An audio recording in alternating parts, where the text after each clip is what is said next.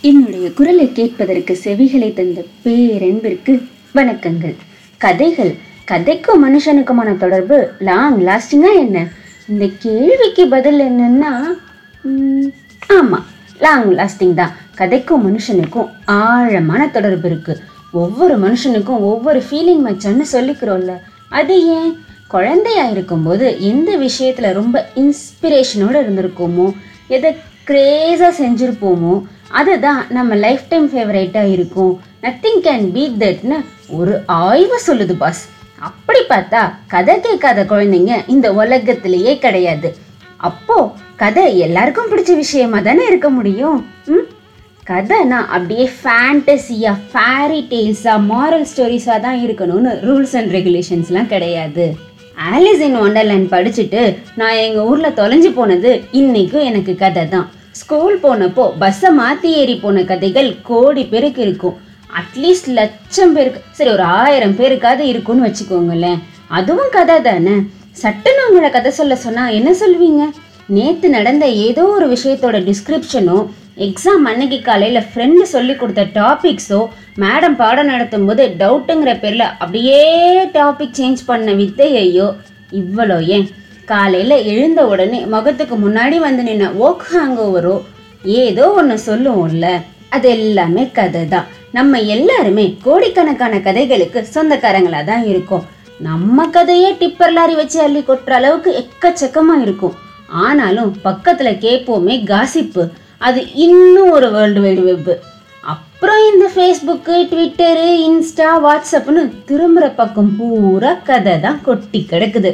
நிஜமா இதெல்லாம் கதையான்னு கேட்டா ஒரு ஒரு டுவெண்ட்டி பர்சன்டேஜ் இதெல்லாம் கதை தான் but eighty percentage of the கதைகள் இதில் இருந்து தான் எடுக்கிறாங்க. அந்தந்த காலகட்டத்தை பிரதிபலிக்காத எழுத்தாளர்கள் இருக்கவே முடியாது. அவங்க அம்புட்டு பேரும் இது மாதிரி நிறைய கதைகளை அவங்க வாழ்க்கையிலேயோ இல்லை அவங்க ஃப்ரெண்ட்ஸ் வாழ்க்கையிலேயோ இருந்து சுட்டு கதையாக்குனவங்க தான் அப்படி எழுதுகிற எல்லா கதைகளையும் கேட்டகரைஸ் பண்ணால் எல்லாமே குறுங்கதைகள் சிறுகதைகள் தொடர்கதைகள்ங்கிற வட்டத்துக்குள்ள அடங்கிடும் இன்ஃபேக்ட் தொடர்கதைகள் தான் நாவல்கள்னு வெளியாகி இன்னைக்கு திரும்புற இடத்துல எல்லாம் நாவல் இருக்கு. மோரர்லெஸ் எல்லாமே காலத்தின் பிரதிபலிகள் தான். ஆனாலும் ஹிஸ்டாரிக்கல் நாவல்ஸ்க்கு ஒரு கிரேஸ் நம்ம மனசுல பாகுபலி ரேஞ்சில் ஒசந்து நிற்கும் அந்த ஹிஸ்டாரிக்கல் நாவல்ஸ்ல யார் நம்மளை ஹிஸ்டாரிக்கல் வேர்ல்டுக்குள்ளேயே தூக்கிட்டு போகிறாங்கன்னு பார்த்தா ஃபஸ்ட்டு பிளேஸில் நிற்கிறவர் நம்ம கிருஷ்ணமூர்த்தி சார் தான். கிருஷ்ணமூர்த்தி. அப்படி சொன்னால் யாருக்கும் சுலபமாக தெரியாது. கல்கி கிருஷ்ணமூர்த்தினோ இல்லை நான் கல்கினோ சொன்னால் நாவல் வாசிக்கிற கிரேசி ஃபேன்ஸ் அம்புட்டு பேருக்கும் தெரியும். ஆமாம் புதுசாக நாவல் படிக்கிற நிறைய பேருக்கு அவர்தான் லைட் ஹவுஸ் மாதிரி. அவரோட நாவல்களில் இருந்து வாசிக்க ஆரம்பித்த யாராலையும் வாசிப்பை நேசிக்காமல் இருக்கவே முடியாது. அவரோட மேக்னம் ஆப்பஸ் நம்ம பாணியில் சொல்லணும்னா மாஸ்டர் பீஸ் எதுன்னா பொன்னியின் செல்வன் தான். பொன்னியின் செல்வன் கிட்டத்தட்ட ஐந்து பாகங்கள் இரநூத்தி தொண்ணூற்றி மூணு அத்தியாயங்கள்னு ஒரு மிக பெரிய ஹிட் அடித்த தொடர்கதை. ஆயிரத்தி தொள்ளாயிரத்தி ஐம்பதுகளில் ஆரம்பித்து ஆயிரத்தி தொள்ளாயிரத்தி ஐம்பத்தி அஞ்சு வரை கல்கி வார இதழில் வந்த ஒரு சகாப்தம்னு இதை சொல்லலாம். இந்த கதைக்கு முன்னாடி பின்னாடின்னு நிறைய வரலாற்று நாவல்கள் வந்திருக்கு. But this is special nothing can match this இன்னைக்கும் டாப் ஃபைவ் ஹிஸ்டாரிக்கல் தமிழ் நாவல்ஸில் ஃபர்ஸ்ட் இருக்கிறது பொன்னியின் செல்வன் தான்.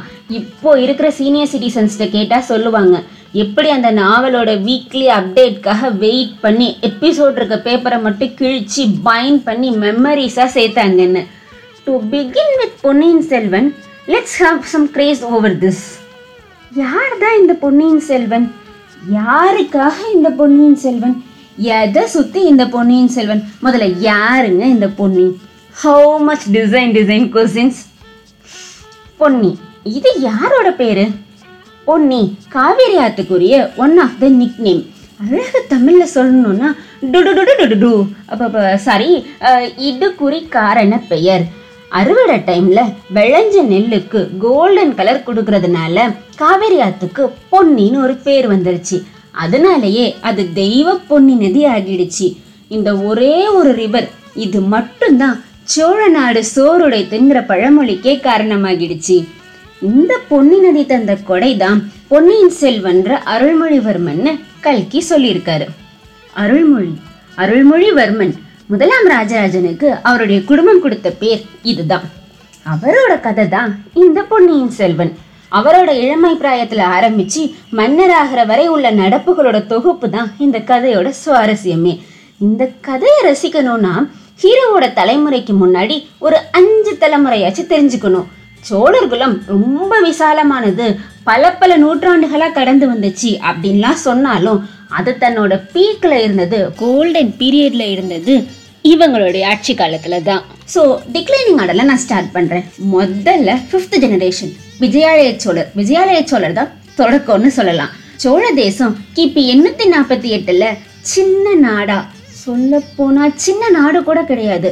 ஒரு கொஞ்சோண்டு நகரங்களை மட்டும் கொண்டு இருந்துச்சுன்னு சொல்லலாம்.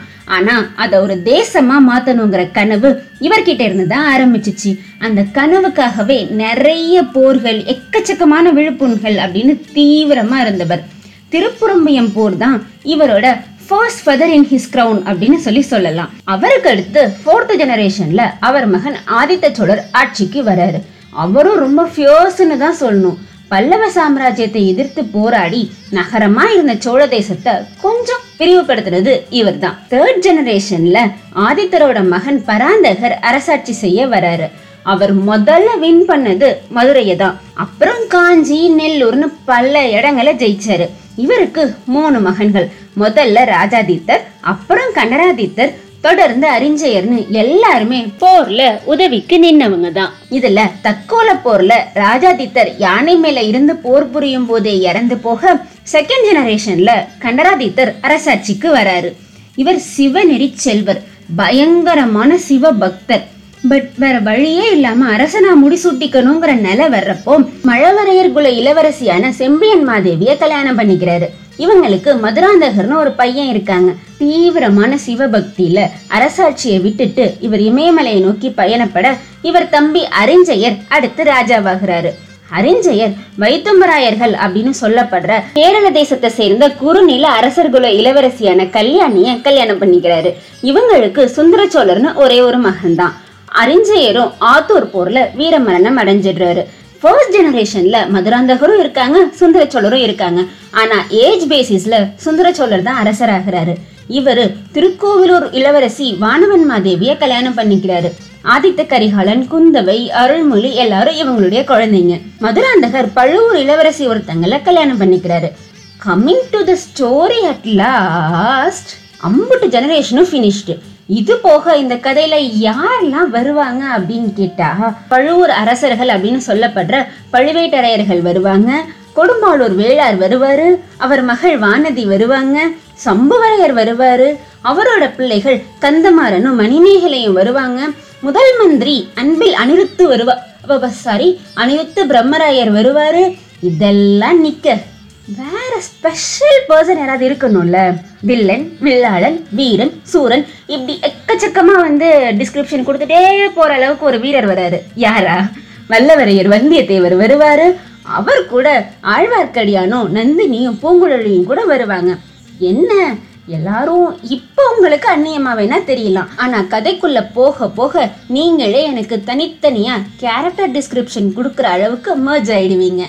கூடிய விரைவில் எப்பிலாக் இல்லைனா எபிசோட் டிஸ்கிரிப்ஷன் என்னோட பணியில் Ponniyin Selvan. Keep on ya for me